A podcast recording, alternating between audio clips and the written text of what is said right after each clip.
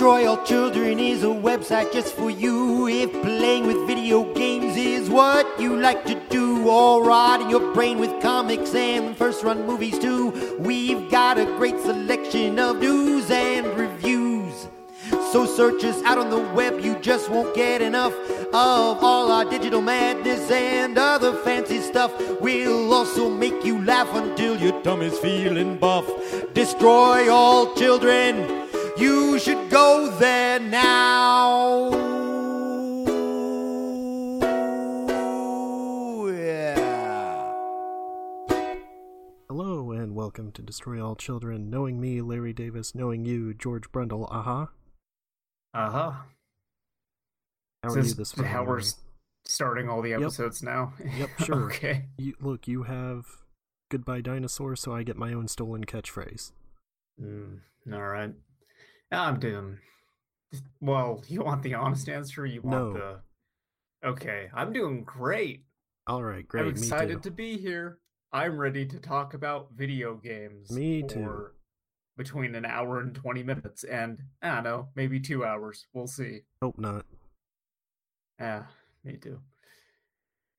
Uh, do you got news? No. Larry Davis. Ah, I got a couple not. pieces of news. Okay, great. You're the newsmonger, so that's I- your role. That is that is right. I go down to the market every day looking Mhm. for news. Uh, Well, and well mo- then monger means you sell it.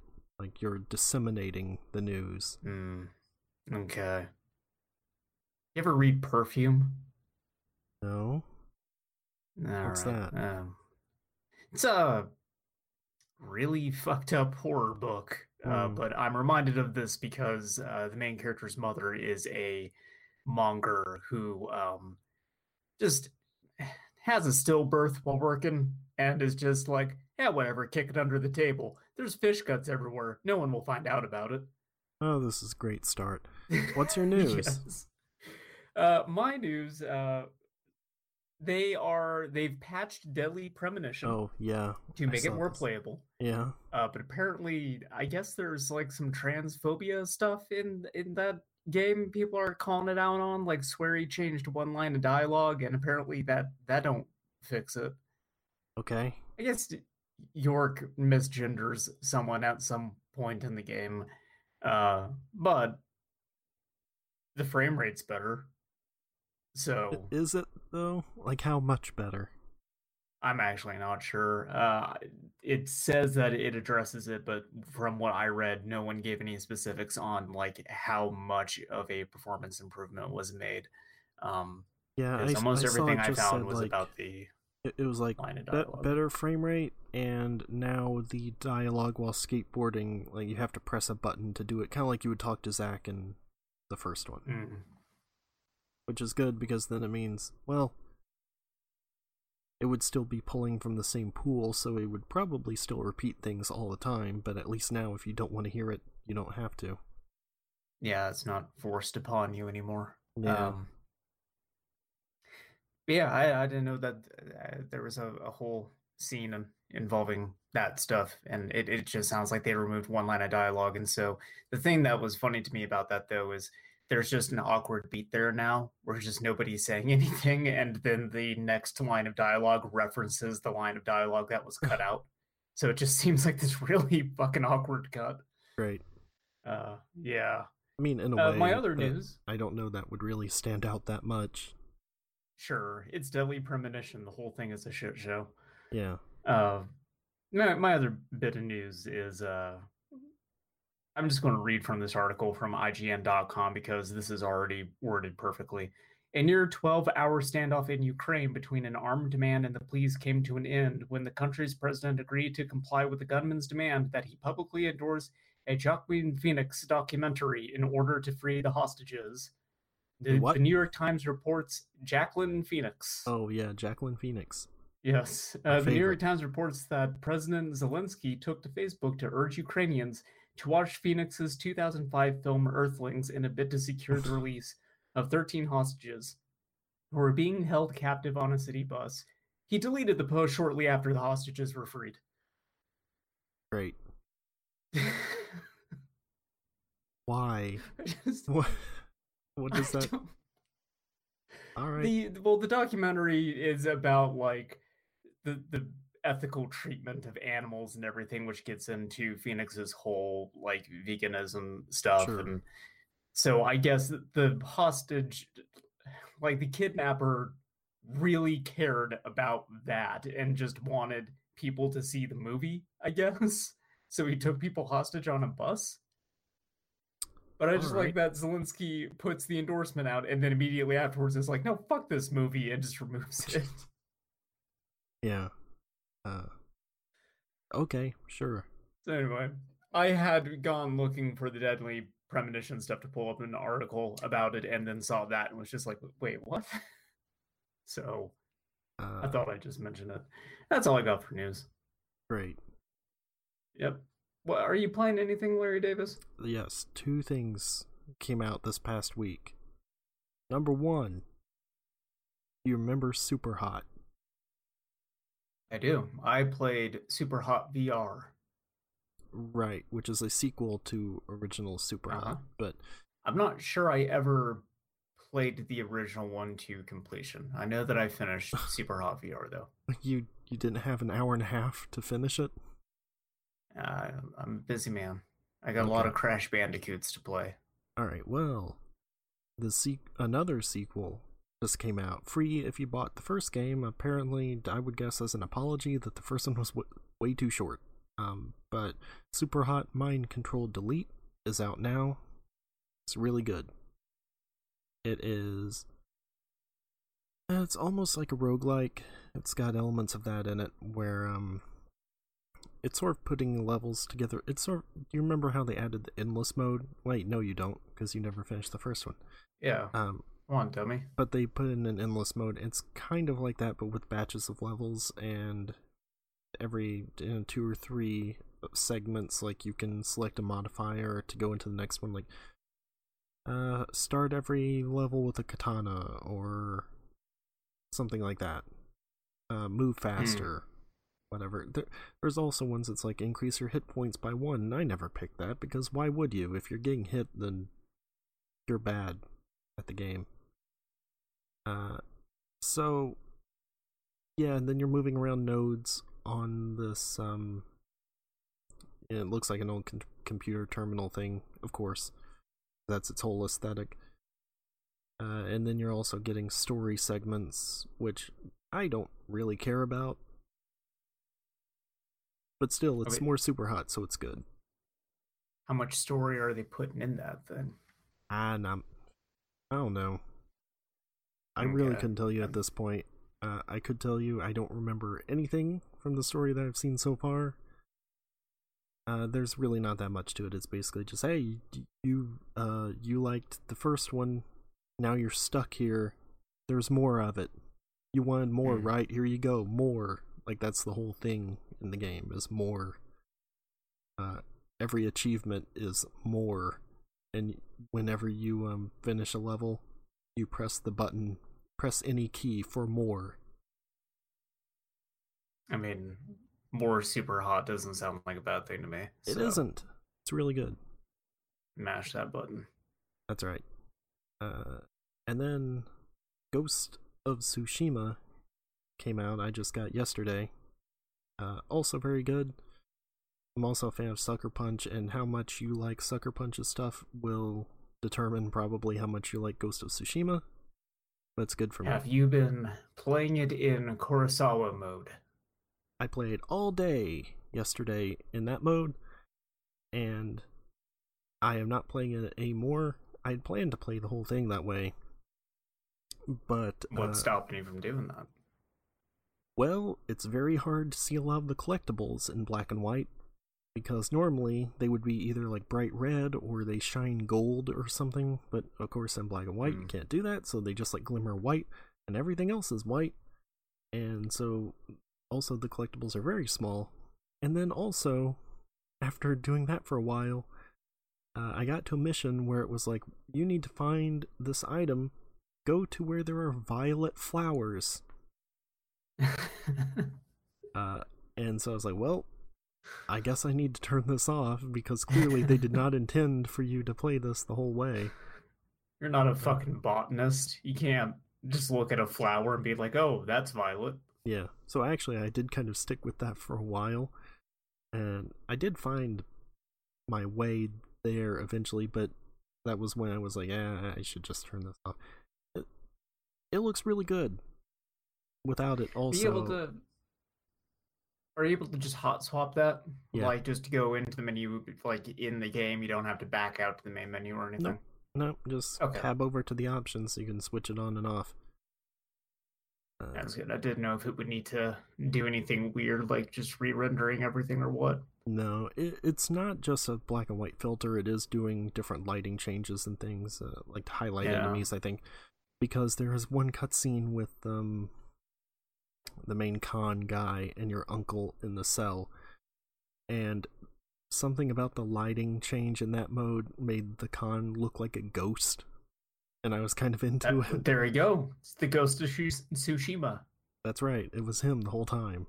Oh man. Uh, but yeah, I did watch that Digital Foundry thing, by the way, and I really like how that guy pauses every time to make sure he gets Tsushima right. Ghost of Tsushima. Yeah, it's very weird. Uh, but yeah, I I really like the game. It's good. What what do you want to know? uh, uh, how does the combat feel? Because the Fine. the Digital Foundry video that I saw says there's no lock on and that combat is um more equivocal to the Arkham games. And so I guess like my thing is um just trying to figure out how they would make samurai combat like, you know, all that shit feel in the game, like how it controls and everything. Uh, very focused on parrying and Okay. being defensive instead of trying to attack them first, which also makes sense. Basically, the combat in this is how I wanted Sekiro to be, uh, where you wait for them to attack, like time it to deflect their attack, get in counterattacks, instead of Sekiro's approach, which is just mash attack all the time and then block if they start to re like attack you back. Uh, So I guess like the thing that I was worrying me about it is when I think of samurai combat in games, I think it's like very stilted and stiff. Hmm. So are you saying that it has like a good like things move fairly fluidly? There's a Oh, good yeah. flow to the combat. Yep. Okay. and it does the thing where so if you hold down L1 you'll just block things. If you press it before the so one of the issues I had early on is that I was trying to time it like just when they hit you and you have to hit a bit of, like before that. They give you quite a bit of leeway on parrying but if you hit L1 before they hit you then you do sort of a deflection and they move to the left and then you can get some hits in. Usually Hmm. at least early on, one of those is that'll give you enough to kill him because it'll be like two or three hits. Uh, So that was going to be my other question: is how many hits does it usually take to get an enemy down? Because Yeah. when I think of samurai movies, it's you get hit once, you're dead. sure. Well, for most enemies, it's like two or three. I only use the light attacks though. I don't use the heavy ones, so that might have something to do with it. But I just like the quickness of the light attacks, and they do the job quickly enough that doesn't really matter. Uh, larger Does- enemies are kind of they'll they'll take eh, five six maybe sometimes. Is there any, depends like, on the uh, enemies though, and you also upgrade your weapons and whatnot. So Is there any like dismemberment Yeah. stuff? You able to lob guys' arms off? Yep. So that's the other thing is if you hit L1 just as they attack you, then you do a Mm. special parry where it like sort of freezes for a second and they like get completely knocked off guard. You press square or triangle and then you just do a quick slash. Usually that will one shot anyone. Um, and then that Mhm. usually that's also where an arm comes off or something. I guess uh, last question about combat. I'm expecting the answer to be no on this one. But is there like different styles to the sword play? Are you able to? Oh, so could I do the Zatoichi thing where he holds the sword backwards and just fights I- with one hand? I don't have that one yet. I have one that you also you do use one hand, um, but you like Mm. hold it above your head. That's the water style. There are four in total. I only have two so far. So he said yeah. So it was like the Zatoichi one. You know that's in the game, or I don't know. But I'm saying there are other styles. I mean, that's still more than I thought. Like, Yeah. I was assuming that it would just be the one style that you have, and then maybe you would get different moves and stuff down the line. I was not expecting that they would give you completely different like stances and stuff. Yep. So They don't really So that's to, neat. They, they don't seem to make much of a difference though. It's basically every stance is more effective against one particular type of enemy. Like the one you start with is better against swordsmen. Uh, the water one is better against guys with shields, and so I'm guessing the other two are better against spears and I don't know what the other one would be actually. Oh, Just- it's uh, against it's a- brutes, which are like guys with big clubs or axes or something. I think Hmm. that's it. I just want there to be a Zatoichi fighting style, and then I could just blindfold myself and play the game like Zatoichi. There might be. Except, I don't know. Except die constantly because I look Well, here's the thing. shit. You'll probably die a lot anyway because you die super easily in this game. Uh, just like cut out. no, uh, just like two or three hits and you're dead. Mm. That's it. I mean, I kind of assumed that would be the case too. Like, Huh. yeah, because like samurai stuff in the in the movies, you get hit once, and you're not the main character or the main villain, you die. If you're the main character or the main villain, even one hit like fucks you up. Yeah. Um. So So the main thing assume. is that you have like these pips of resolve, which you can use to heal, uh, and that's like instant. You don't have to charge it or anything. So you can a lot of fights. If you're getting hit, you're kind of just mashing the down on the D-pad to keep healing through it. Um, and I think that's maybe one of the biggest issues I have with it is that you take way too much damage. mm. is there like a uh, an upgrade tree that would allow you to get more hit points or more armor or something like that, or is You can upgrade? is it your just hit focused points. around combat? You upgrade your hit points by finding hot springs. I have only found one so far. Huh. Um, there are apparently 18 in total, but yeah, I have not found one. I found a whole bunch of the bamboo strike things, which are how you increase your resolve. I have found um trying to think of the other collectibles. There's like banners, there's records, there's artifacts and everything. Uh, I found a few of the shrines that give you charms, which also give you gameplay bonuses. Yes, there's also different armors. Um, I think you only have the one sword, which would make sense considering it's part of the storyline. Uh, Mhm. that's like Jin's dad's sword, and his spirit resides in it, and all of that. So it, it makes sense that that's the only one that you get.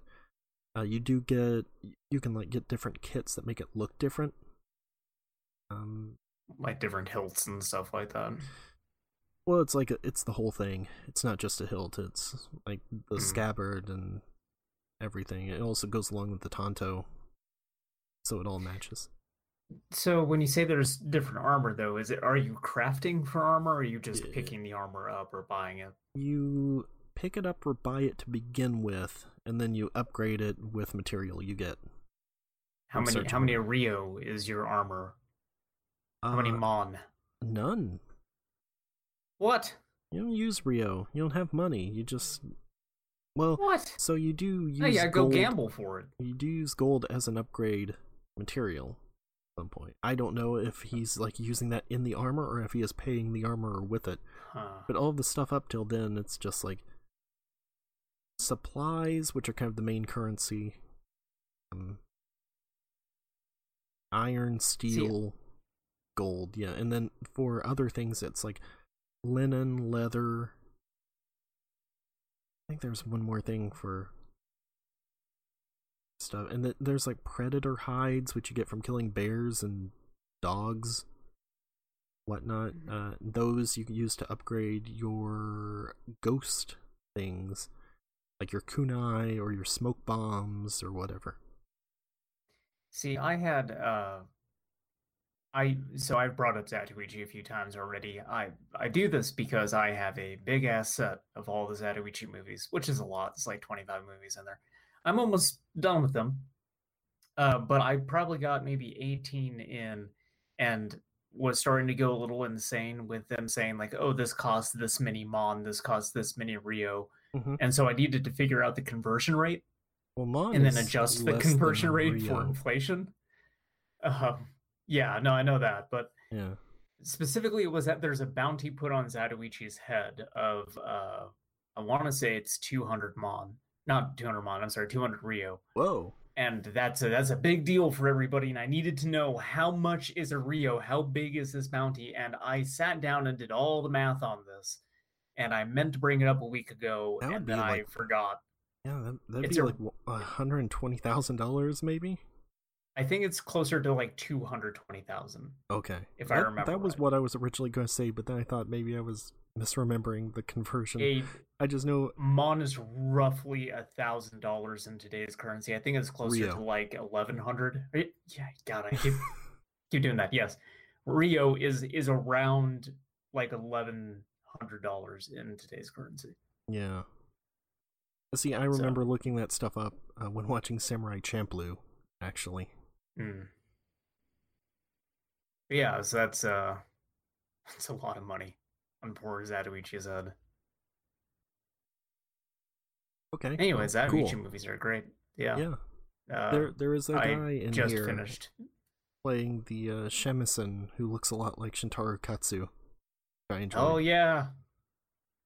Put the game on PC, let me mod it so I can just use that character model for the main character. That's right. Uh, so one thing I was very excited about. Uh, one thing that's annoying. Okay, you can upgrade the armor, and it does change the way it looks, except for the final stage, which for some reason does not change it on any of them. Hmm. I don't get why. It's like from stage one to three, it changes the appearance each time, and then for the fourth, which should be the ultimate one, that should like that should be the one that changes it if the others didn't. Like nothing. It's Really weird. Uh, how many hours have you have you put into this thing? Since you only played it yesterday, but it sounds like you've experienced a decent amount of that game. Uh, probably eight or so, I think. Um, And you and you criticize me for sitting down and playing eight hours of Crash Bandicoot. Come on, yeah, come on. I had to get That's right. hundred percent, Larry. I had to get all the gems. okay. Actually, I didn't spend that long playing the original Crash Bandicoot. I did get 100% in it though, because I, at first, my recollection of that was it's miserable and very difficult to do. But then when sitting down and playing it again, it's actually no, it's not that bad. Getting all the Mm. gems in the original one, no, Yeah, it's not that bad. uh, not I that bad. started to The do only- it in the remake, and then very quickly was like, mm, no. The only area where that actually becomes kind of a problem is the bridge levels, but those are just a pain in the ass in general. So that was the one I And- actually did because that specifically had a trophy for it. So I did that one, and then was like, I'm not gonna do this for every level. It's the second one that's like way way worse uh, because you have to. I think that's one of the ones where you need one of the color gems in order to go off into a side area, and then like to get the rest of them, you have to go over like an invisible bridge that has a bunch of gaps in it. So if Yeah, you just Crash don't know that's there. Crash 2 is great. What are you talking about? It's better than Mm-mm. the first one. How dare you? Uh, maybe. How dare you? I mean, one's not great either. So I think one is perfectly fine. But hey, uh, next week maybe we will talk about the the Crash games. I've still Maybe. never beaten three. I do, I got that N. Sane trilogy and I played about half of three. And because I was back to backing all the games, I had just kind of got burnt out on Crash by that point. well, that's your problem. It is. I'm not saying it isn't. Just it's 'cause you 100 percent can't- my problem. You can't appreciate the beauty of the Wumpa bazooka. um, did you have anything else you wanted to say about Ghost of Tsushima, or can I get into this emulation thing? Uh, No, I don't think so. Okay. I think that's Well, basically I it. uh, um. Yeah. Okay. I'm playing these Crash games as as the first set of games I'm playing on my new Raspberry Pi. Uh, I got the Raspberry Pi 4 board like two months ago and have been waiting on a case ever since then that has still not showed up because it shipped from China and it was shipping on a boat. Um, And at this point, I'm pretty sure it's just like lost in transit because it should definitely actually Wait, be this here by now. the one so it's got. no, This the, the one from from China is still not. Yeah, the one from China is still not here. So like a month into waiting for this thing, it went back in stock on Amazon, and so I was just kind of like, I don't know, man. If this doesn't show up soon, maybe I just get this one from Amazon, and then like when the one from China shows up, I just initiate a return through Amazon, and I just ship back to Amazon the one that I got from China. Right. This is my fucking scam that I'm running. I- so Yeah, that makes sense. I so you were telling me like, "Hey, my case is finally here," and it was like a while after you what after you talked about the Amazon plan, and so I thought it was the China one that got there. Nope, the Amazon plan was initiated and I carried it out. And so the one that I have that this whole thing is like sitting inside is the one from Amazon. I to this day do not have the one from China. And Right. I have uh let's see, eight more days before they just need to issue me a refund on that. Uh, which would be the ideal scenario because then if it does show up, I have an extra case, and then Send that to uh, me. uh, Send me the extra Sure. case. sure if you want it, That's right. it's I a good want- case. I don't want to pay forty dollars for it though. it's a it's a really solid case. So if anyone wants to put together a Pi 4, I would recommend the case. I would just suggest you get it off of don't get it from Argon's side. It's the uh Argon 40 is the company name, and then I think the case is the Argon 1. And so it's basically just one giant heat sink uh, with the contacts resting on the GPU chip and the CPU. And then it has a fan that's built in as well, and it runs its own software. So the fan won't kick on unless it heats up past, I think it's 60 degrees Celsius. And then the fan will, like, it has some stages past that, so it won't ramp up to 100% usage until it hits something like uh, 70 C. Um, but I found that playing PlayStation games uh, at 1080p, like that thing's not even heating up enough where it's uncomfortable to touch the case. Like it is faintly warm when I touch it.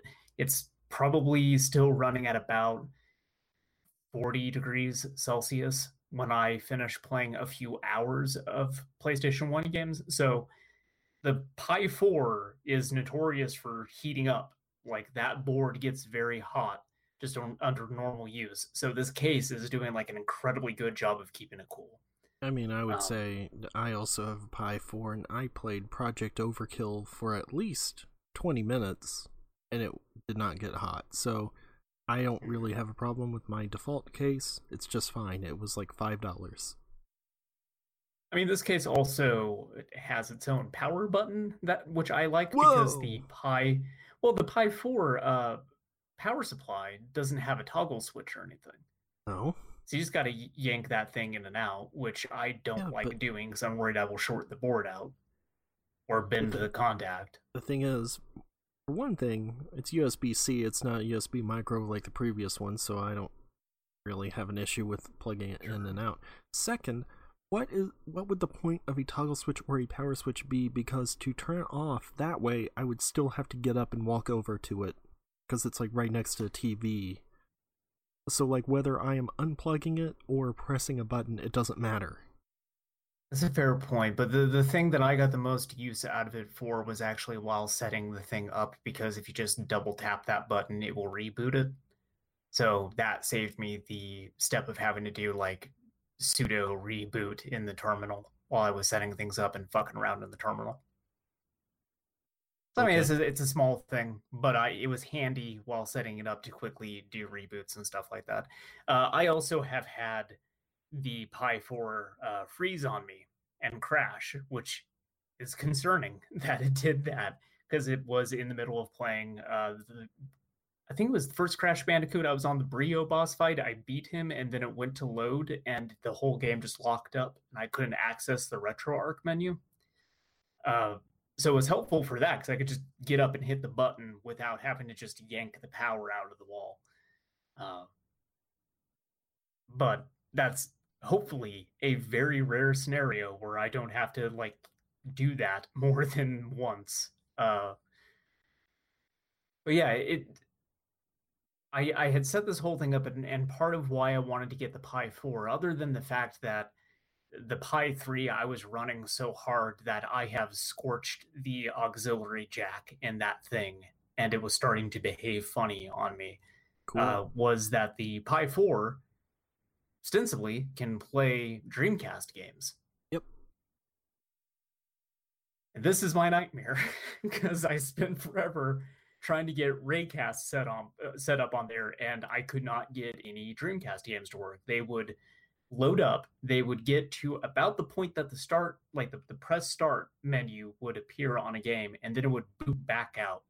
Hmm. Uh, and you pointed out to me that this seems like it has something to do with rendering, yeah. uh, changing So- resolutions or something. So the thing is, that's actually the same issue I had with uh, Null DC on the PC, but I didn't have that issue Huh. with running anything on the Pi 4.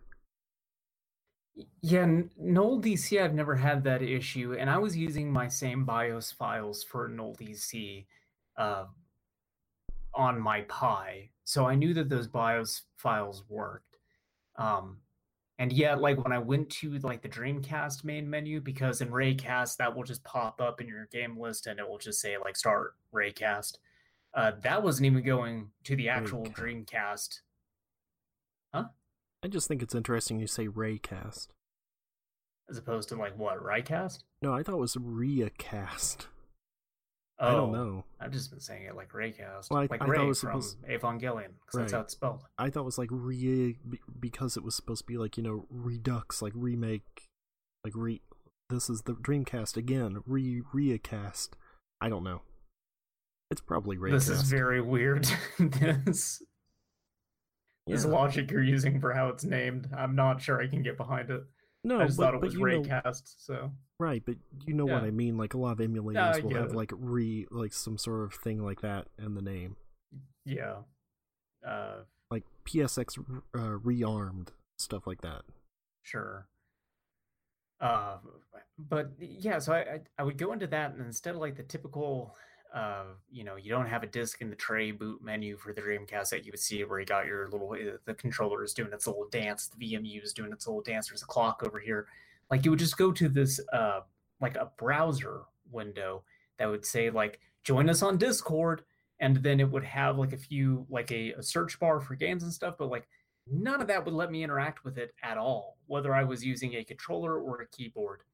Uh, in fact, speaking of controllers with Reicast, launching into a game after getting it set up would not recognize any controller input. I had to go over to like a config menu and manually set up the key bindings for that one emulator, which would then not recognize my hotkey. So I would not be able to get into any sort of RetroArch type menu. I could back out of the game, but that was about it. I couldn't do save states or load states or anything like that. In a Um, way, I admire your dedication to RetroPie and all of its terrible vagaries. But at some point, you really need to consider like br- making a clean up. break. Because man, it sucks. just tapping my vein the entire time, just trying to get this fucking Dreamcast emulator to work. I just I want to play Crazy Taxi, man. That's all I want to do with my I mean, afternoon. I, I can't get Crazy Taxi work either. But that's kind of the thing with Dreamcast emulation. Pretty much everything just has ports on other consoles. Like, I can play Sure. Crazy Taxi here on my PC. Unfortunately, it does not have KFC and Pizza Hut in, in it anymore. I think, well, I think they also removed the Offspring song. So actually, you're right.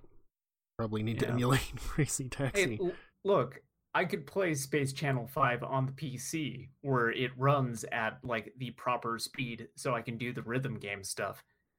Oh, or I can can. emulate it where it do- where it doesn't and then I fail all the time. What do you think I'm going to do? I'm going to emulate it, man. I'm I fucking mean, dumb. You also fail all I- the time in regular ones. Yes. Also, though, the weird thing with that is they only ported part two, not the first one. Oh, right. Right, I forgot about that. I thought that they had ported both of them, but they didn't. No, Um it it was actually like, so i forgot to put those games on my on my Pi anyway uh, along with sega bass fishing which should probably yeah. Well, Um, actually, again, that's another one that was part of that port batch they did. It was like Space Channel, was Yeah. Sega Bass Fishing, Crazy Taxi, Jet Set Radio, i think Bit Grinder. yeah and then they also I was gonna say Sonic Adventure, but that's Sonic Adventure DX that I'm thinking of. No, Sonic Adventure Um, also came out with that, I think. Um, and then there was the also DX version, two sure. DX. Yeah. Yes. Yeah, Sure. Sonic Adventure 2 Battle. Um so anyway, I I couldn't get anything to run period. Uh I got very frustrated and part of my frustration was I knew I had watched a tutorial on how to do this. Why do I have Sonic they did- Generations in my Steam library? That can't be right. Is there a way to get rid of this? Manage hide this game. There it is. All right. Now what? File a refund request through Steam. I mean, fuck it. You don't actually need to wait the amount of time that they tell you. You can request those long Oh. after the fact. Oh, I see. This is from the library of one Chad Ghostal. So, okay. Uh, well, gosh, he sounds like he has good taste in video games. I highly doubt that. He's probably the kind of guy who would get all the gems in Crash Bandicoot. Sounds like my kind of guy, Larry. Um, Mhm. I I was getting frustrated because I watched a tutorial and the tutorial was just like I just went I I installed the uh the package and it worked and I played all my games and it was fine and it was great and I love life and everything's going my way and then for me it was a shit show. So I uninstalled all of it and then I went back into the optional packages list and I was like, okay, I know there's like at least two other Dreamcast emulators. So I'm just going to try Redream and see if that works. And Redream would launch the games and it would recognize my key bindings. So so far so good. Mhm. Like and then I went back and looked at the tutorial and it turns out it was for Redream the entire time and I forgot because it was fucking 2 months ago because my goddamn case hadn't arrived and I forgot which emulator he was talking about. I, I So I forgot what one like- I was using too. Like I don't remember if it's Reicast or Redream. It's probably Redream. It's probably Redream. If you were actually able to get into games, it was probably Redream. Yeah. Um, so that made me very angry when I realized I had wasted three hours on this emulator. That totally just doesn't work because I misremembered the tutorial because it had been forever. Mhm. Uh, but then, like, I went in and started playing Sonic Adventure 2, and I was talking to you about this how, like, the the frame counter it said 60, but like Sonic Adventure 2 is just like chugging. Like, it would get really framey in places and just did not at all seem like it was running at 60 frames. Uh-huh. Uh, I tried playing with like resolution settings. I, for a moment, went went into my FTP and checked like, hey, do I have the PAL version for some reason? And like, no, it was NTSCU. Uh, although I did find out Sonic Adventure had the PAL version, which that's that had to get that shit out of there. Um, PAL games are garbage refresh rates. That's right. Um, And so I, I could not figure out for the life of me why it was like that. And then I was like, okay, well, I said I should test I, I should test some other games. So I tested Crazy Taxi and Dead or Alive 2, neither of which recognized all of my inputs. Like it would register menu inputs, but like I wouldn't be able to actually drive the car in Crazy Taxi. I couldn't accelerate Yeah. um, I couldn't like I could move forward and backwards in Dead or Alive 2, but I couldn't punch or kick. Uh, Huh. And so I was just getting frustrated with all this. I stepped away for a while, and then I came back, and I was like, "Ah, I guess I'll just I'll try again. I'll jump into some other games, and started finding out like, wait a minute, other games work totally fine. So what's the deal with these three games? What's the deal? Turns out I deal forgot with Dead or Alive 2. 2? the deal on Dead or Alive 2 is there's like a toggle you have to hit to swap out of a defensive mode into an offensive mode. And I forgot about this because it's been probably 10 years since I played Dead or Alive 2. I don't so I did that, that, and I was able to attack. In Okay. Crazy Taxi, my key mapping was messed up. And so it was going to the right bumper instead of the right trigger to accelerate. Oh. And I guess while I was testing the controller, I just, for some reason, I never thought to hit the bumper. 'cause I just assumed- either. I would have, I mean, the Dreamcast didn't have bumpers. I would have assumed Right. it would have mapped to the triggers. So that, that was on me for not hitting, not using every part of the controller to figure out how to play Crazy Uh-huh. Taxi. Um, and so I found that the frame rate in every single game is totally fine. It's just Larry, I think Sonic Adventure 2 was always like that. I think I forgot that Sonic Adventure 2 just had poor performance on the Dreamcast because the like I've mostly Well- played the Sonic Adventure 2 battle version of that game, which was the port that they put out after the Dreamcast failed. So And like I think they fixed performance in that. If you're talking about the intro part, the city escape bit, when you hit uh, cars and everything, how it like freezes when you hit them, like yeah, it was always like that. It it is City Escape, but it's also like if I spin dash or or really just to go fast at all, it starts to hitch up on me. But you gotta like, go I- fast. Like, exactly.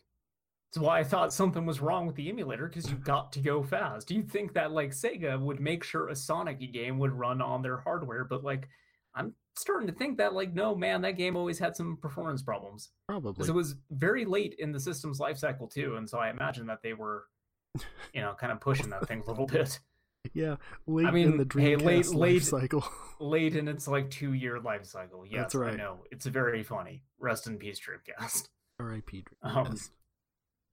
Yeah, uh, but I wanted to. I'm sorry, I'm clicking around because I got to get to my list of games. Um, but like I, I, I fucked around and everything for a bit to see how they all ran, and kind of forgot how good some of the Dreamcast games are.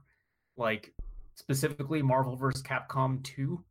oh yeah, Like I just wanted to fuck around and make sure that ran smooth. I wound up playing a lot of Marvel vs. Capcom 2. sure. Mega Man's in it. Yeah, Tron Bonne. Yeah, is Captain Commando. and and Jill Valentine. So like that's the only team I ever need. Uh, God, but like my crazy like Crazy Taxi, Crazy Taxi 2, those both ran like really really well. ChuChu Rocket runs great on that thing too, which is like the first time I've actually been able to get ChuChu Rocket to run. Like for some reason, Null DC just does not want to play that game hmm which like whatever because it turns out actually i don't like ChuChu Rocket Well, it's supposed is- to be a is what I multiplayer game, though. Like playing Yeah. it single player is whatever. yeah no it sucks um you're looking blue for like- stinger like that kind of in single player, uh, let me tell you about a certain game called No One Can Stop Mr. Domino. Not really I the same thing, on the this same too. vibe. yeah uh blue stinger runs well i'm happy to report Oh, great. Sure, high resolution dog bower. Upscale it all the way. that's right uh well i mean i'm running this at 640 uh which i Ah, believe is dreamcast default resolution wasn't it 640 Uh, 480 by that's true. 640? Maybe. Not sure. It's actually, it's probably mean, it- lower than that. I would guess it was probably 360 something. I mean, it still looks fine, like running it at that resolution because it, it's obviously scaling it up for the TV. Um, it- like the higher resolutions, the performance in games starts dipping, which Oh, yeah. goes without saying. Um, like Well, generally, also- if you leave the settings alone in in Redream and just make sure that the resolution is is set low, you'll be totally fine. Well, yeah, also some stuff has rendering problems when you get it higher because it like can't figure out like, how things should look. And so you'll have like weird shadows everywhere or things clipping and it gets wacky. Yeah, you had suggested to me with Sonic Adventure 2 to shut the uh, shut VSync off, and uh, that just makes everything into a strobe light. Well, so no, the thing was when I was trying to emulate Dreamcast games, I was also having them have weird frame rate issues, even though it said it was fine, and the solution was VSync. I think it was turn VSync on actually, but I knew it Hmm. was something with VSync that I had to do. Yeah, for me, it just makes the screen blink constantly, even when you're in the emulator menus, which made trying to get back to the right menu to turn it back on a pain in the ass. Uh, Uh, yeah, it's, hey, Blue Stinger runs. That's all I really need. I could have no other game on this thing, just Blue Stinger, and like that would be enough. sure, that and D2, There's so many areas in that. Well, Illbleed. isn't D two also like? Oh, what was it? I think This is the Sega Saturn game, right? The thing that That's D two is a sequel Zero. to. That's.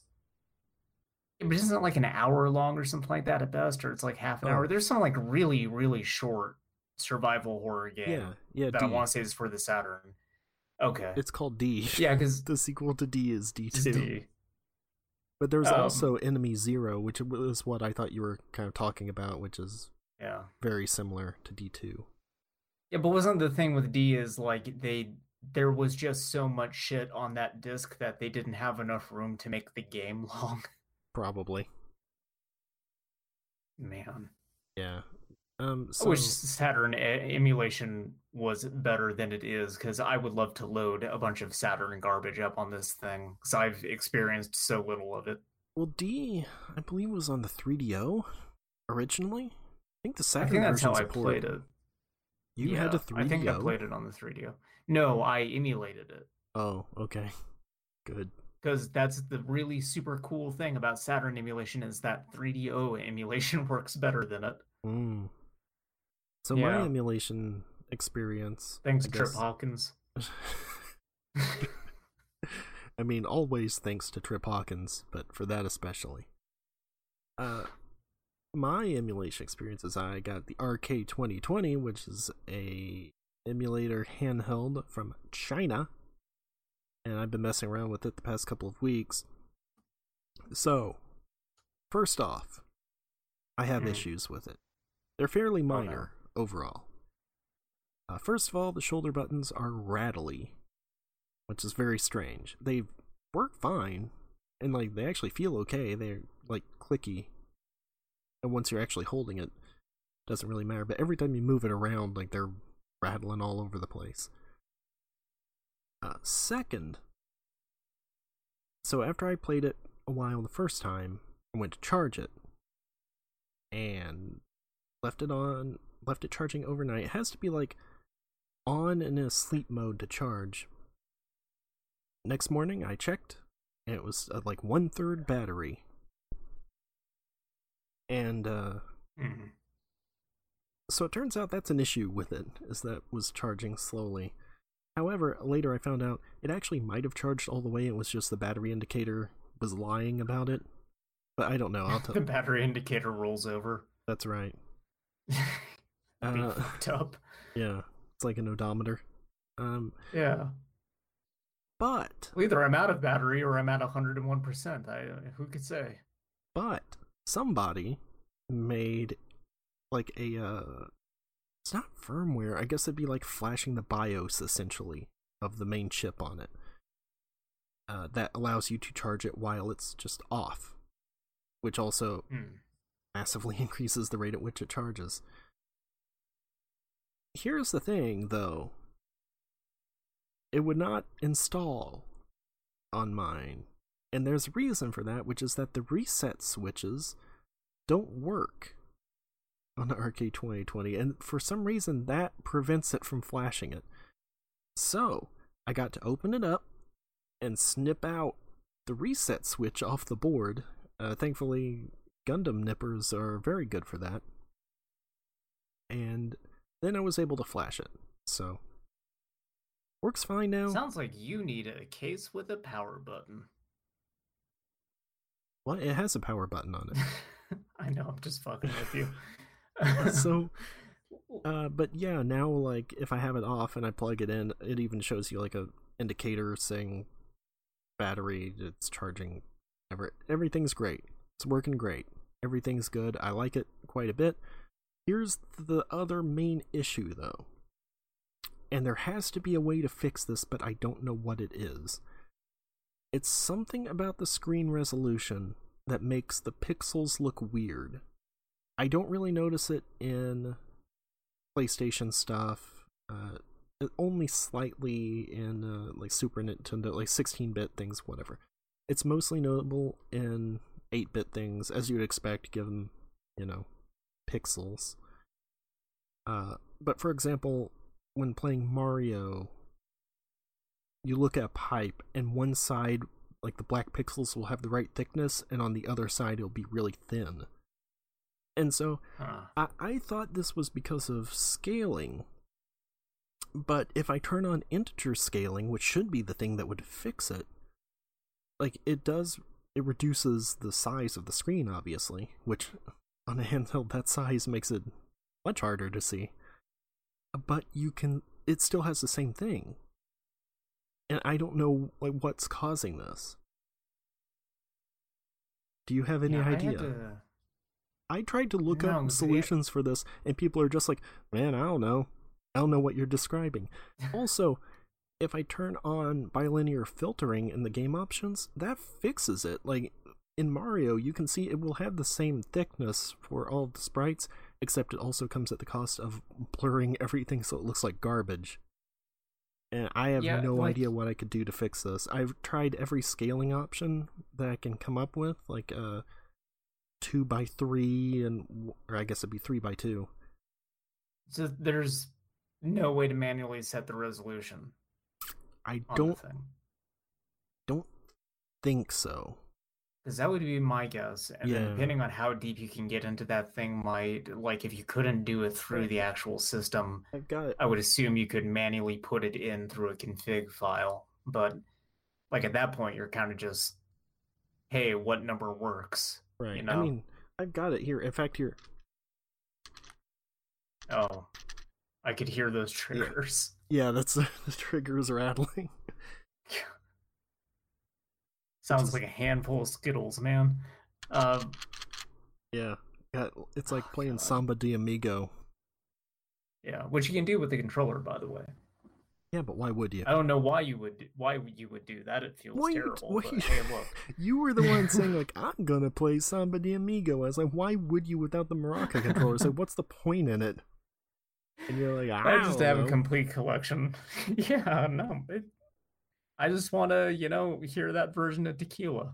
Um, okay. yeah, the the integer scaling is the thing that I would think would fix that. But if that's not working for you, because I had to do that on uh on my because I was getting weird screen tearing issues on PlayStation One games, and then it was turning integer scaling on, and oh god, there was something else. I know I turned dithering off. Ah, fuck. There was some other thing that I did, but it mostly solved it. Like occasionally, if I'm loading a state, it will tear a little bit, but like the amount of tearing that was going on was like the whole game would get really hitchy for about three seconds, and the screen would just start ripping the fuck apart at the seams, uh, which ain't great because it would do it uh, while you know making tight platforming jumps in Crash Bandicoot, which that's not ideal. Uh, yeah, if it's not the integer scaling, I would wonder if it's something with needing to manually set the resolution. But then I don't know why they would I'm trying. like this is the software that is supposed to go on this thing like why they would not have it scaled Right. properly Well, this is okay. I'm doing live tech support right now. oh, gr- Uh, I started up Super Mario Brothers. Uh, I manually set the resolution for Emulic to uh, 480p, and whoa, that sounded weird. oh that's a really crunchy mario Yeah. Also, it still looks like that. great Uh, my volume, by the way, was turned way up because I was playing it at work and had to have it up. Um, yeah, that didn't fix it, so I'm not really sure. all these games were legally obtained by the way i, I lent larry my mario kart What is 480 CVBS? I don't know you should probably just turn it on fuck it Yeah, all right. Sure, I want to proceed. That's right. Uh, this is how i try to like troubleshoot any issue i have on the raspberry pi is i don't know what this does but i'm just going to turn it on and remember the name of this in case it doesn't work out no, It hasn't this, steered me wrong yet. This looks the same. Great. Yeah, I don't know. It's, it's hard for me to tell without actually being able to get a look at like what all the options are that you have available to you. Um, Well, but also, that to so me just weird, straight up sounds like a a weird thing about this is, so this is a clone of the Odroid Go Advance Black, well, or just regular Odroid Go Advance, I guess. No, it's the black because it has the two shoulder buttons. Uh, but the Odroid has a bunch of extra buttons on it, um, which you would use for certain options. I believe that's what you would press to hide things in the game list, which I wish I could do because this I don't like having uh, two entries for every PlayStation disc. Um, and you could just bake those down into PBP Nope. files and not have to deal with that. Yeah, you can. I'm doing. You can do it. You just refuse to do it. Yeah, that's right. Okay, I can select. I can select custom video mode. Um, I don't know how to select um, what the custom amount is. How much money did you spend on this thing? Like sixty bucks. Well, Um, well, the thing is, like, it, it runs fine, and it really doesn't bother me, except for basically in Mario. It's kind of the one part that I really notice so this is all just you chasing after perfect Mario emulation. Well, NES stuff Maybe the maybe the ROM. Okay, I was going to say maybe it's just the ROM for Mario. no, because I can see good. a, I can see a little bit of it in the 16-bit games. It's just, but the screen is really good though. Like the pixel density on it is really good. It's nice and sharp. Um, It's not that this is set for. I don't think that would be the case. That it's set for like a PAL region and it's loading NTSC or. no, I don't think that it would do that though. Is the thing? It would be more framey, if anything. no, I think it's just that it's trying to. I was say trying to make things fit the screen, but doing the integer scaling Yeah. also has the same thing. So I, no idea. It's bizarre. Um, I'll have to go troll Yeah, I don't know, with Reddit my- for a while and see if anybody has any solutions to it. it's probably what I would do. I would try to like take a picture of it to post on there and explain like, look, this is what I'm seeing on the screen. I found one thread where somebody did that. They were like, "This is how Mario should look. This is how it looks for me." And there were like two replies. Both of them were like, "I don't know." Show So- me uh, if you can. Send me those pictures. I, I actually want to take a I'll look and get a it. better understanding. Um, well, you can do that while I talk about my other thing, uh, No, because you had you wasted your enough problems. on airtime on this.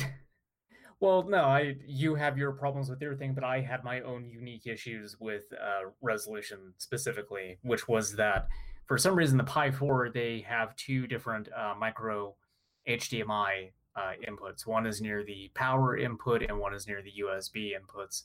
Um, the, the one near the power seems to handle all the like video drivers and the one next to or no i'm sorry it handles audio stuff and then the one next to the usb is more video oriented and the two do not coalesce the way that they should.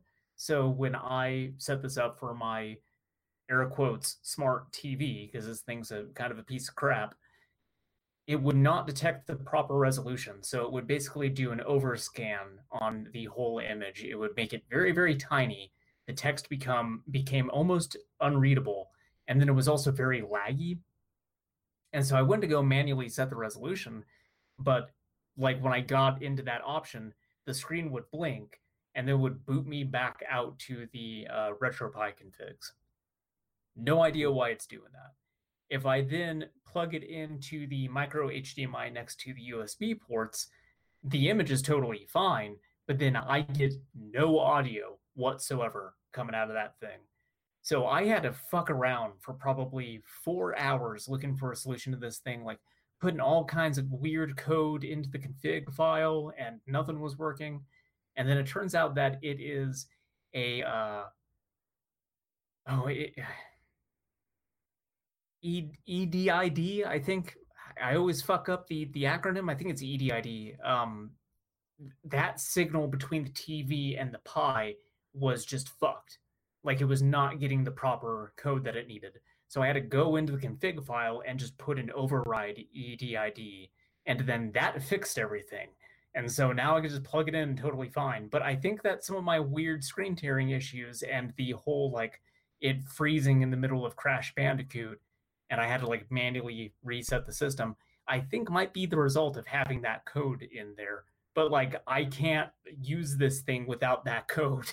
So I don't know what the fuck the Pi team was thinking when they organized the drivers for this thing the way that they did and split them up in this weird way between those ports. But I don't, I don't like it. yeah. So Been I- a nightmare. I just sent you an idea of what I'm talking about. For some reason, he did not take a picture of the pipe, which I think is where it's the most obvious. But if you look at like the hills behind Mario, that's a pretty good example. Like it's not sort of a a smooth slope. It sort of does this weird little shaggy thing that's Yeah. a result of this. The replies are saying like here's one that says what you're seeing is non-integer scaling. Standard resolution of the NES is 256 by 240. Uh, I found this by looking for Odroid Go Advance forums and stuff. Mm-mm. What looks like 340 by 4, 320 or so. If you want perfectly sharp pixels, need to turn on integer scaling. Guess what? It did not work. Um, someone says set the render res to 320 by 240 and enable bilinear filtering, which sure that'll work, but also it makes everything blurry. So Yeah. Might as well just be using scan lines at that point like a freak.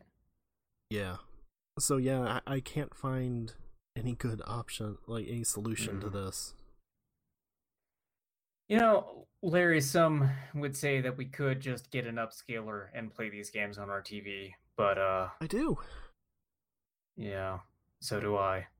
Oh, I mean, yet no, I still for, fuck around for with the this stuff. actual hardware. No, no, that's Oh, worthless. I do. For uh, I got a upscaler I use for, the obviously the N64, Nintendo sure. 64. Well, but that also works with uh, GameCube and NES. Well, yeah, Um, but like although N64 NES makes still does not look great on there. Good luck trying to emulate N64 stuff. Oh yeah. No, that's uh speaking of nightmares. Um I could use it with my GameCube, which is which is fine because I still have a pretty big catalog of GameCube games, and that actually scales pretty nicely through that thing. The NES though looks like garbage no matter what I do.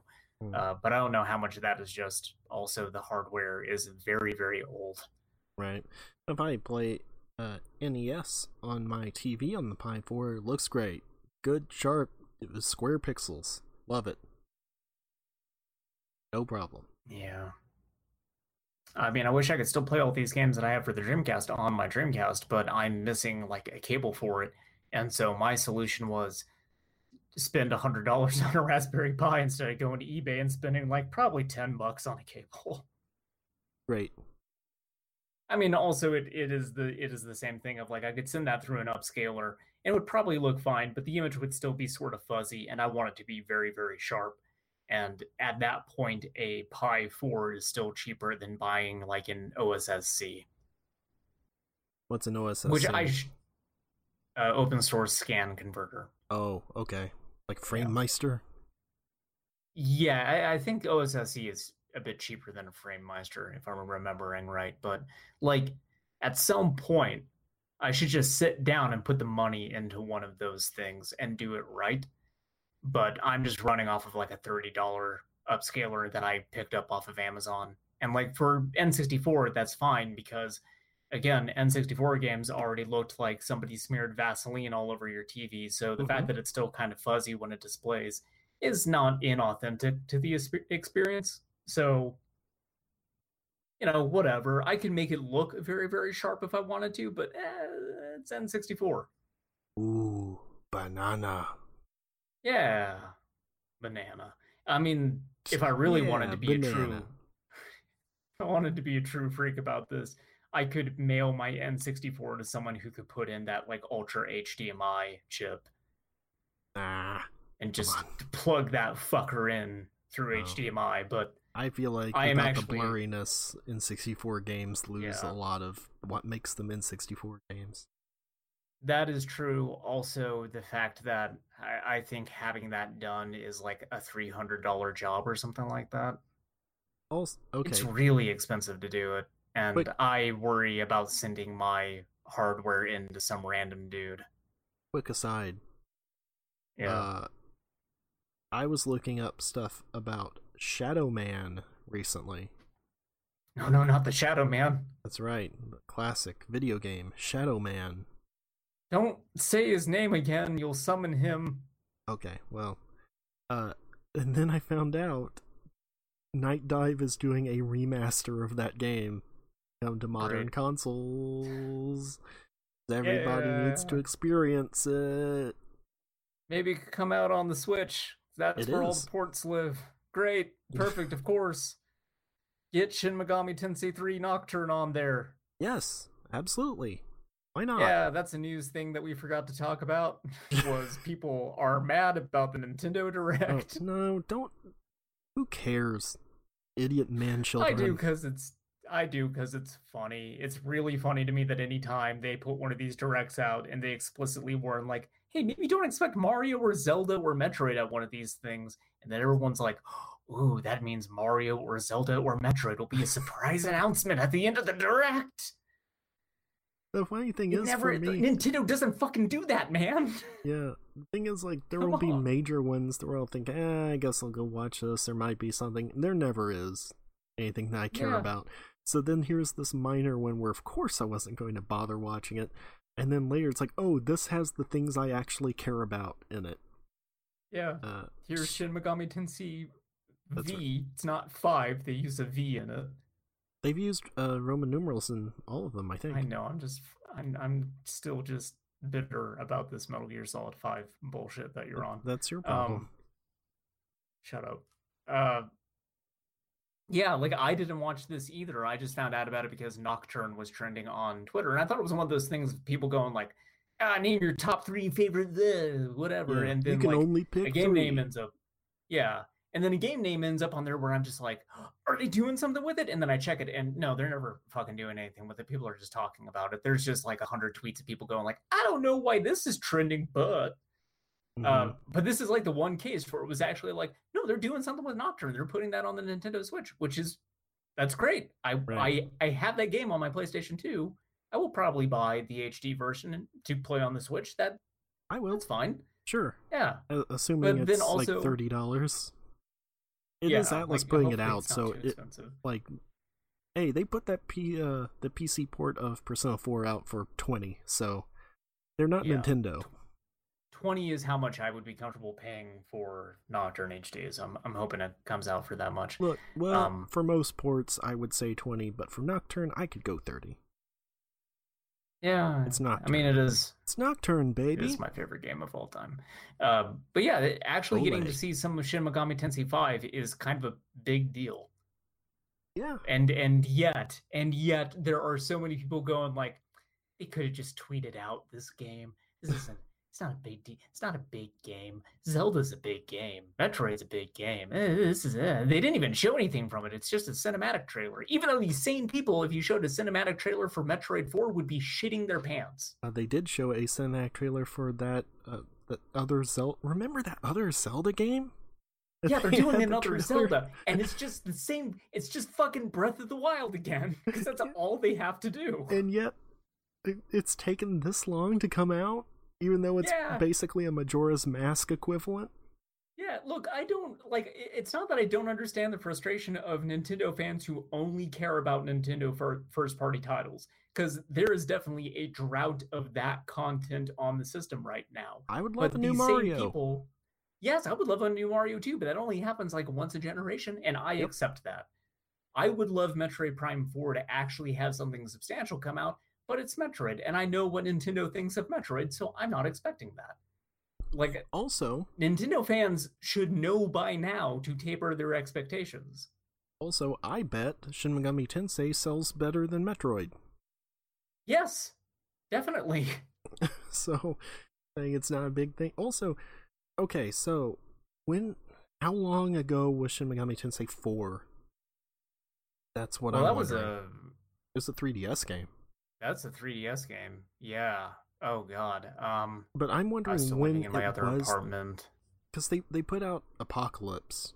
Um, 2015 2014 I'm gonna say came out around the same time came out around the same time as Tomb Raider. Yeah, that would be 14. I know I then, was 'cause, like, playing no, yeah, Tomb Raider. Yeah. Yeah. cuz I was playing that at the same time as playing uh Shin Megami Tensei 4. Although I kind of didn't Uh, I mean 4 is a perfectly fine game, but okay. I thought Tomb Raider a- was 2012 actually. Maybe, and I just played it late. 2013. sure. So okay, Okay, you were right. oh. They were both the same time. you Yeah. were just uh I was just a cool dude who wanted to play a couple of great games. yeah.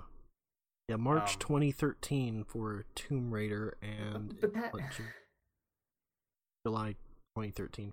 But that's that's the thing is that like these people go on like oh this wasn't a big deal you could have just put this out on like a tweet or like Atlus could have just tweeted out that this, they they have this trailer for smt4 and it's like now you guys know how I feel every time they do a Nintendo Direct. And it's just fucking Banjo-Kazooie's and Smash Brothers, guys. Here's more Smash. It's the fucking Arms character. Remember Arms?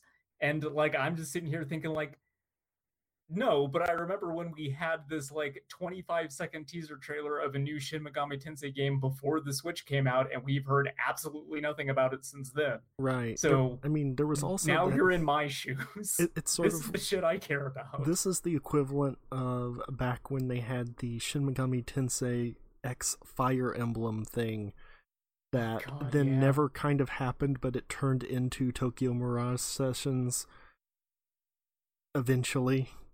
Except, yeah. yeah, And then I got my hands on that and was like, oh, this is actually nothing that I wanted. I, I, I thought this would be something else. I love it. Uh, Um, I'm not but as yeah, into Ap- it, but Apocalypse came out in 2016. That was also a 3DS game.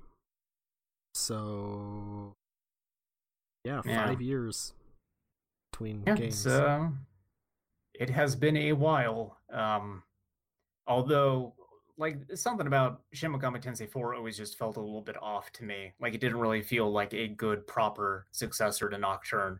Uh, whereas five seems like it very well could be that. It could be more what I want out of a mainline SMT.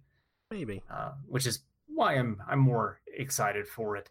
I mean, I like the whole Uh, thing I with like four about like the the samurai guys, and then like you go down and oh, here's the ruined Tokyo and everything. Yeah, that was good. I like, like the that the trailer for five starts out with the devil coming down and saying your god is dead. Yeah, sure. That's perfectly sets the tone for what Shin Megami Tensei is, but then also acting as sort of a double message for the Nintendo fans that are going to be pissed about this direct pretty good. I will Um, say, kind of a bummer that Raidou Kuzunoha is in Nocturne port because that means Dante's probably not in it. Yeah, unfortunately. But oh well. I mean, it was Devil May Cry 2 Dante, right? So Yes. you know, Yeah. I, I think the solution to this is to have Demi Fiend in Devil May Cry 5. I put some DLC Oh, out there. Oh, that'd be good. Yeah. Just uh, get the get the game files. Just hack this all together. Um, Yeah. It'd be nice if that HD port of Nocturne actually came out on the PC. Yes, it would. Maybe I'd it be will more eventually. inclined to get it on PC. I- Yeah, I think that it could. Um, but yeah, man, just fucking Nintendo fans. It's it's the same thing as you sharing that magazine where they thought that Persona Five was going to come out, and then the guy like oh he got his friend's playstation 5 and he oh he felt so dirty about it but he kind of liked it like it's the same shit it's it's that is the exact sort of person these like diehard nintendo fans are. Like all they own is a nintendo console. Anything outside of that is a foreign concept to them. The only games that truly matter are the ones with their friendly colorful nintendo characters. You do anything different than that you don't give them something with that. They flip the fuck out. And like there was one person i saw on there saying like this can't be it for 2020 like nintendo has to have something big coming out by the end of 2020 they can't coast off of animal crossing to which Yeah. i say to that person yes they can and yes they will this is nintendo i don't know what the fuck you people expect anymore uh, I'm I'm also just telling you. I believe they will put out uh, remasters of Mario games, and probably the Metroid Prime trilogy port. I think Yeah, those are going to be be their the big things for the end of the year. And that'll be the second coming of christ for these Yeah. people even though it's just ports of old games like I, look Look, this is I funny mean, coming from me who's excited about a port of an old game but like the, the uh, also that me who keeps screaming that they need to port Xenoblade Chronicles X to the Switch. yeah But also, but look, like, the thing Street. I'm actually excited about is specifically Shin Megami Tensei 5. The fact that there's a Nocturne Nocturne port coming out is is still good, but like that's not the the big thing for me. It is specifically that we got more about 5. Um and like honestly, if they put out a port of all those Mario games and those Metroid games, I'd end up buying those too. Like that would not be a bad release, even though it's something that Nintendo can absolutely just kind of pinch out. You know what's weird? I, I was looking here at the Wikipedia article for SMT5, Mhm. and I was looking at it, says the game was revealed in January 2017, as part of Nintendo's unveiling of the Nintendo Switch console. Yep. That is right. Switch. Re- mm. Switch came It out in March like a- 2017. Yeah. so many great games on the Nintendo Switch. It's, look, like that's actually my my problem is is less that No, I don't mean it as being like it's been out a while. Where are the games? I mean like it has not been out that long, and it already feels like it's dying. Like they're getting ready to Yeah. put out a next one. No, where I was, what I was going to say is my, my my issue with these super diehard Nintendo fans. It is it is less that they like what they like. Like that's totally fine. I, I like a lot of those first party Nintendo games too. That's the reason I own a Switch is because of those games. I don't really care as much about the ports, honestly. There are a few good ones that come out that I'm interested in, like Nocturne and possibly the Mario and Metroid things. Um, I'm not buying it for third party stuff, like new third party releases. Like there's really nothing exclusive coming out for it that I care that much about. Uh, but also, I know Nintendo. I've I've bought enough of their consoles. I followed them throughout the years. I know what to expect from Nintendo and what not to expect. And the thing that gets me is people keep putting higher expectations on Nintendo that they're not going to live up to. And people should know better by now. We have been saying on this podcast for a while now that Nintendo ain't really putting a whole lot out on the Switch. Like this isn't anything new. Nope. And I am in favor of ports for one thing because it gets more people to be able to play them. It's not like I always Sure. think that if you're going to put something out on new consoles, that's great. Uh, Backwards compatibility, excellent. I'm always in favor of that. Uh, because for one thing, it lets me box up my own old consoles without having to worry about it. Um, and second is like, yeah, it it means things won't just be lost to time forever. Yeah. Uh, and Like that especially in with cases Nocturne like especially. well, I'm thinking of like Wii games where Yeah. they were kind of they were tethered to like this bad control system and an outdated console that ran at SD resolutions and everything. Like if they did a port of Wii Punch Out, I would buy that day one. Yeah, that'd be Um, great. And like things like that or Wii U stuff I understand because not many people bought Wii U's so they want to get that out there to the people. I Um, have been meaning to get Donkey Kong Tropical Freeze on that. Actually, yeah.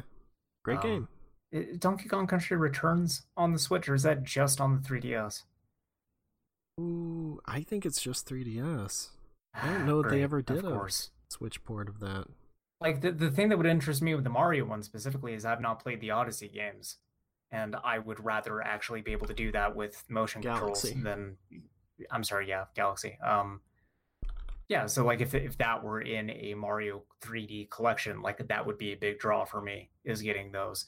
Uh, I have not played any of the Metroid Primes outside of the first one, so like having those in a collection would be great.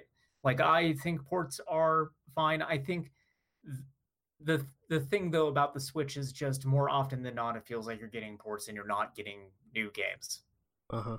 and that's kind of the issue I have with the Switch and the ports is is I would like more original content there. The ports are totally fine, but it feels like the Switch is mostly at this point a port machine. Yep. Basically. And so like I get when people are I say- upset that you Also, know I like how this discussion is happening as I am still working my way through Xenoblade for the third time. I've not turned my Switch on in probably three months now. Ah, what a Um, bunch of jokers. Yeah. Um it's drawing time. Yeah, I don't know where I, where I'm going with this at this point exactly, other than just like fucking Christ, Nintendo fans need to just taper your Die. expectations Oh. or die. Okay. Yes, change change your hearts or die. Fix your hearts or die. Yeah, Uh, you'll uh, regret your words and deeds. they are not going to announce a new Mario game. If they do, it's not coming out in 2020. They're not going to announce that Metroid is coming out by the end of 2020. Like we are at the end of July right now. I I don't know what you guys think they're going to release by 2020. This year is pretty much going to be a Paper Mario game that people seem to not give a shit about, oh right. and Animal Crossing. God, that came out. That was the same day as Ghost of Tsushima, I So did everybody. Uh, no one remembered that it came out. No one cares. My my prediction is they are going to show a trailer for Metroid Prime 4. Uh, that'd be probably very short. It's probably just like a pan around Samus, like in a room or something. And then they'll have like the, and Metroid Prime Trilogy's out now on the eShop. That's my prediction. Yeah, I can see that happening. Uh, the thing that kills me about that too is that the same people who are upset about the the Shin Megami Tensei 5 thing not being enough, not being substantial is I know they would get excited if Metroid Prime 4 had the exact same amount of content being shown off. Uh-huh. And honestly, I would be excited even if they showed the exact same amount of content being like eh, that's fine. Cinematic trailers are totally a thing. They're done fairly regularly in video games. I don't know why this is suddenly a knock against them. Like That's right. I lost it at the Devil May Cry 5 reveal trailer, which basically was just like quick cuts of things and then old grizzled Dante going yeehaw on a motorcycle. That's all I needed. that is that is enough for a first trailer for a game to just kind of conceptualize for you what this thing may end up being and then you could do your gameplay trailer some other time after that. Like if the next Shin Megami Tensei 5 trailer isn't a gameplay trailer i would be less excited for that but like just getting a cinematic one right now is totally fine.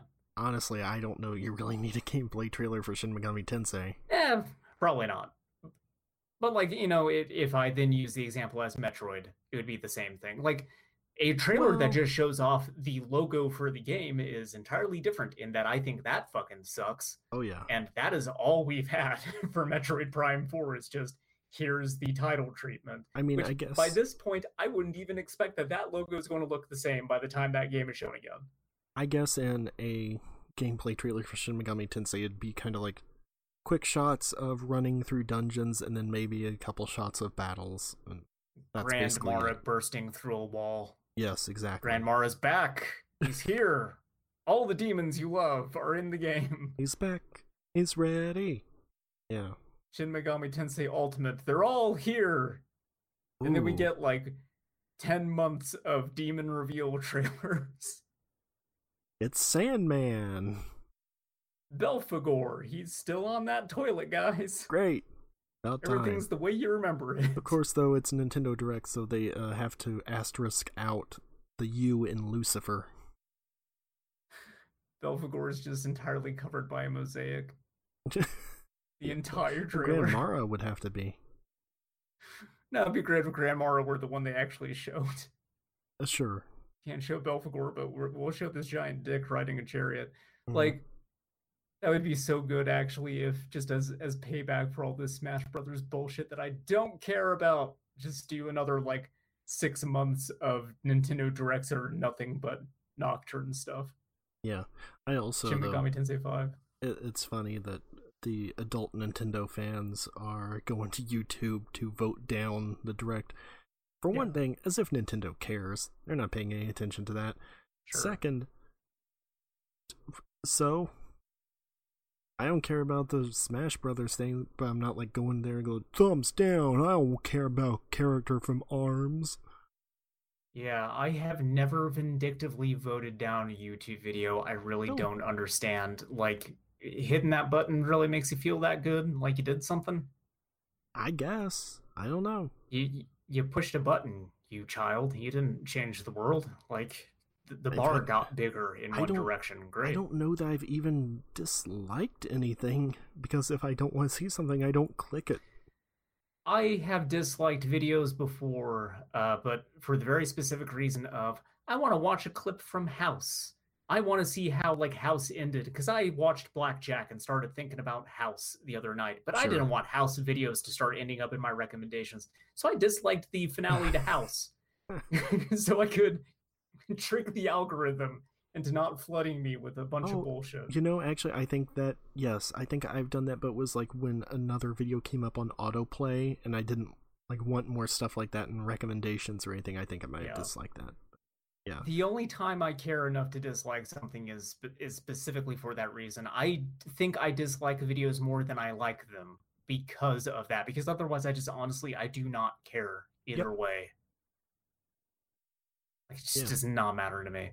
Um, so yeah, just uh, uh, people tweeting out that like like to dislike ratio and going like, "Boy, Nintendo fans are upset."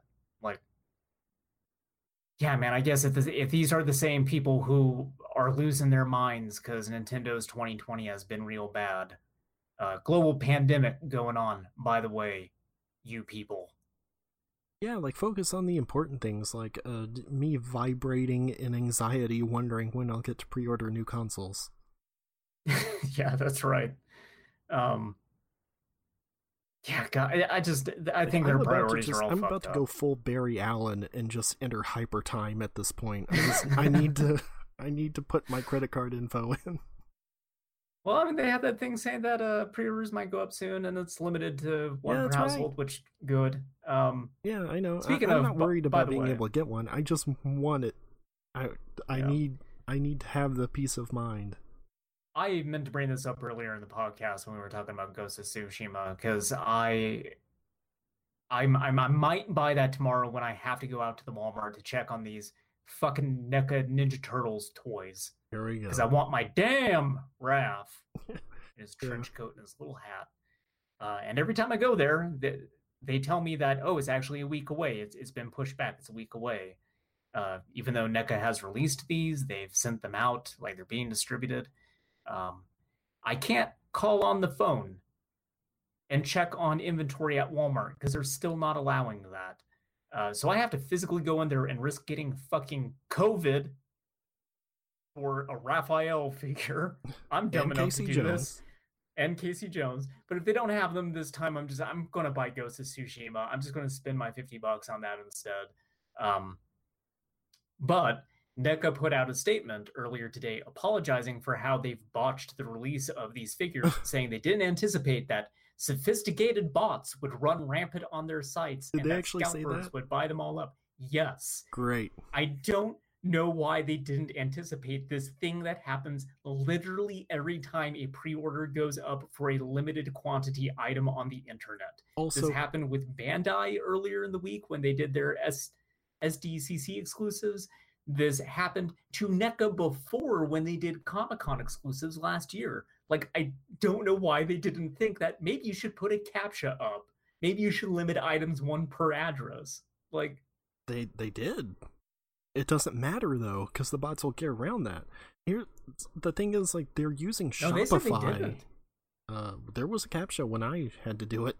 Um, Okay, their well, their statement came out saying like we're going to put in better uh, deterrents in place next time, such as limiting an item one per address and using captchas. so there was So a I captcha when I did. did it, but the uh, the turts were limited to two per address. So maybe that's their solution. Uh, As if that's gonna make any difference.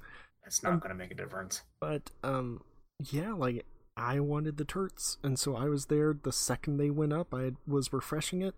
I had everything like already filled in. I was logged in, and before I could hit checkout, one of them was sold out. So then I had to remove it from the cart, and then by then the second one was also sold out. I have no idea how I could possibly done anything faster than I already had.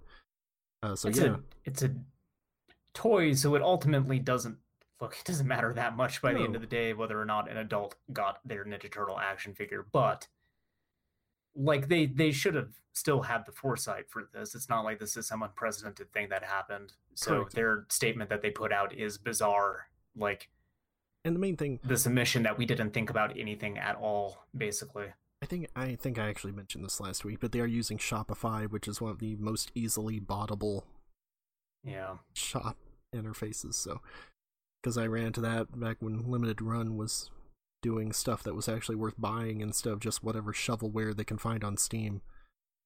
Yeah. When I did the uh the pack they had for like uh Shredder and everything last year, like I said, it was a very similar thing where that got botted up real fast and uh I luckily checked out with mine, but they really didn't have anything in place to prevent what happened uh, this last week with their turtle figures. So, so uh, they they've learned nothing. I I doubt they're actually going to fix anything with this, but uh, Probably not. part of why I bring that up though is because you had mentioned them, or why I, th- I brought it up too, that it's going to be one per household with the PlayStation 5, which should hopefully release in such a great quantity that something like this is not an issue. But my experience with pre ordering anything that is hotly anticipated is that everything's a mess. So I'm just like having zero expectation I'm going to actually be able to check out with a PlayStation 5 when pre-orders do go up for that. Uh, I don't Um, because the main thing I was saying was, for one thing, there's going to be a whole lot more of them than there were of turtles. Uh, second, Well, it's a five hundred yeah. to six hundred dollar console, which means people aren't going to be buying them up en masse like they could for an action figure, even a ludicrously expensive one like those uh, P Bandai's. Second or third, Let me tell you about hot toys and scalpers buying those up for three to four hundred dollars a pop and selling them on eBay. Yeah, There are freaks with enough money out there to do this, yeah, to run still. the scam. I'm sure there will be some who will be trying to do that, but Yeah, there's going to be a Uh, lot of PS5s up on eBay. I can guarantee it. Yeah. The other thing though is there'll be multiple places to pre-order it, which will help a lot Sure. instead of having to funnel everything is- through one site. Yeah, that I think is the main thing for me is that there is going to be multiple places to get this stuff through that would hopefully have better infrastructure in place to prevent the whole site from catching on fire. Also, I have never had an issue pre-ordering a console, ever. I Hmm. pre-ordered every one See, I've- since I've been like playing video games, and I no issues. The ones that I've never like, done it. This would be the first time I will. Like uh, the So- Wii became obviously very hard to find. That was the whole thing. I ended up selling mine uh, for way more once I actually got home and played it, and was like, "Oh no, this I don't want this after all." Um, but that was lucky that someone was willing to pay more than what I paid for it, even open. the Um, Switch was a bit scarce too when that eh, came out. a little bit. although I still was able to just walk into a Target and find it. yeah. So again, like that's the thing is once it's out, then everybody's rushing to get it. Like pre-orders are not hard to obtain. hmm. Just like get in early and you're fine. I was taking your word for it. I've never pre-ordered a console before. I've the closest I've bought something after launch was the Switch, which was like a week after it came out, something like that, maybe Hmm. just a few days. But I Uh, always uh, pre-ordered from GameStop whenever they were available. Not doing that this this time though. Uh, my my thing with it has been uh, I've never had the money in place to buy a console at launch. Has been the main thing. Um, because like the the PlayStation 3 and Xbox 360 era lasted a long, long, long time. So when those came out, I was still just in a very like I was living with my parents still. I worked a part-time job. I didn't have the money, and then obviously going before that, I was younger and younger and younger, so I didn't have jobs, and I had to ask my parents for consoles. oh Um, sure. but like Well, PlayStation, I'm not saying I personally paid for like yeah, uh, Xbox 360 and everything, but I'm saying the pre-orders were not hard to get.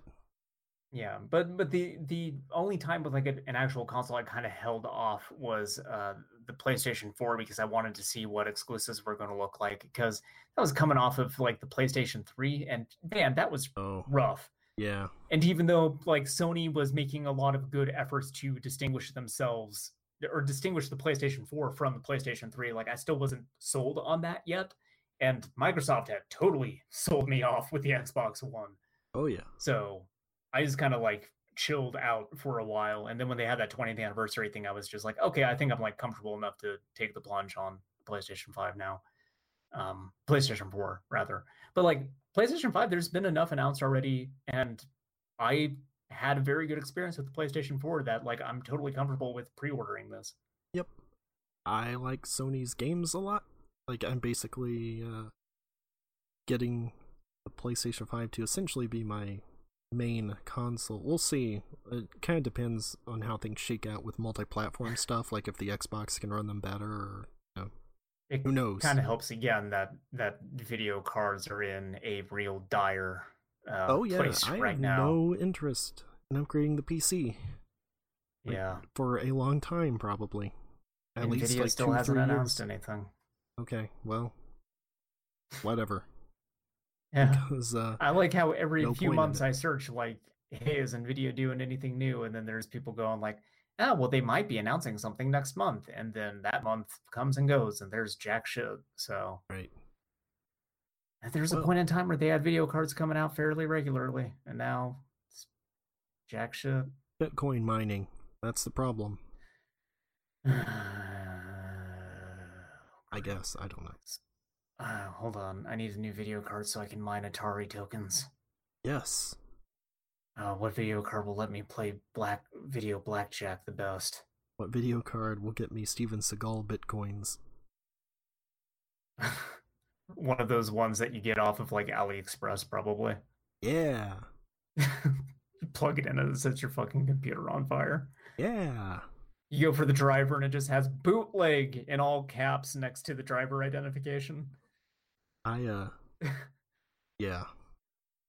There was a an Ashens video that I watched. Uh, the first time I watched one of his videos in a long time, where he, or was it? I think it was Ashens. Uh, he put together a computer using entirely parts bought off off, off of like AliExpress or something like that. Mm-hmm. And so he had this like bootleg uh, power supply that he was putting into this thing, which really scared me. Uh, yeah. But it was the GPU specifically that gave him problems. Everything else actually seemed to run totally fine, which is Well, weird. For now. Yeah, I sure. wouldn't uh, rely on it, but yeah. yeah. I mean, I was looking Yeah. at uh LED Shrek lamps on uh, Wish. What? You know, it's like it's an LED lamp. Looks like a 3D like Matrix image of Shrek. I don't think I've ever seen this.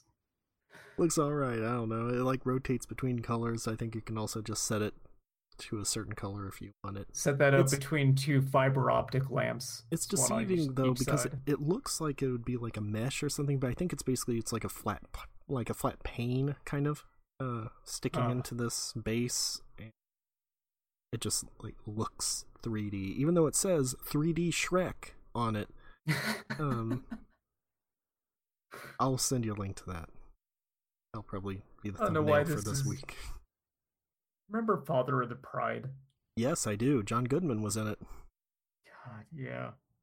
I'm just remembering that because Donkey was a special guest star in one episode. Oh yeah, okay. I remember that one. And he was just like, Tell your kids about Shrek 3. It's coming out. Anyway, rest in peace, Siegfried and Roy. I don't remember which one of them died, so I'm just going to assume both. I don't remember either.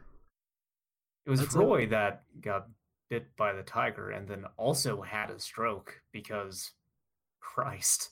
Yeah, probably. That's so, I know, this it might have week. him. Yeah. I was going to talk about Streets of Rage, but we're out of time. So Oh yeah, you had to rant about Yeah. Nintendo fans. they're awful. They're the worst. That's true. The Like, video I'm game even- equivalent of adult Harry Potter fans. I'm not even actually angry at them. I'm just I'm fucking fascinated. Well, that's right. That's why It's I was doing that anthropological research with Nintendo Force. I had to get inside their mind. It was like I was Will Graham. I was getting inside the mind of the Nintendo fan. Every time a Nintendo thing trends on Twitter, I'm compelled to click into the tab because it's it's like turning on Nat Geo, man. It's I just need to see all of this occurring in nature. Yeah. I need to appreciate the majesty of this horrible, fucked up video gaming landscape and the people within it. Yeah. Well, I want to go play Marios more Ghost of Tsushima, so do the thing. Yeah. Okay. Goodbye, dinosaurs. No, do it for real. No, I, I refuse. We've been over this last week. Goodbye, dinosaurs. All right, fine. Play the music from Dinosaurs. We're done. And on that bombshell.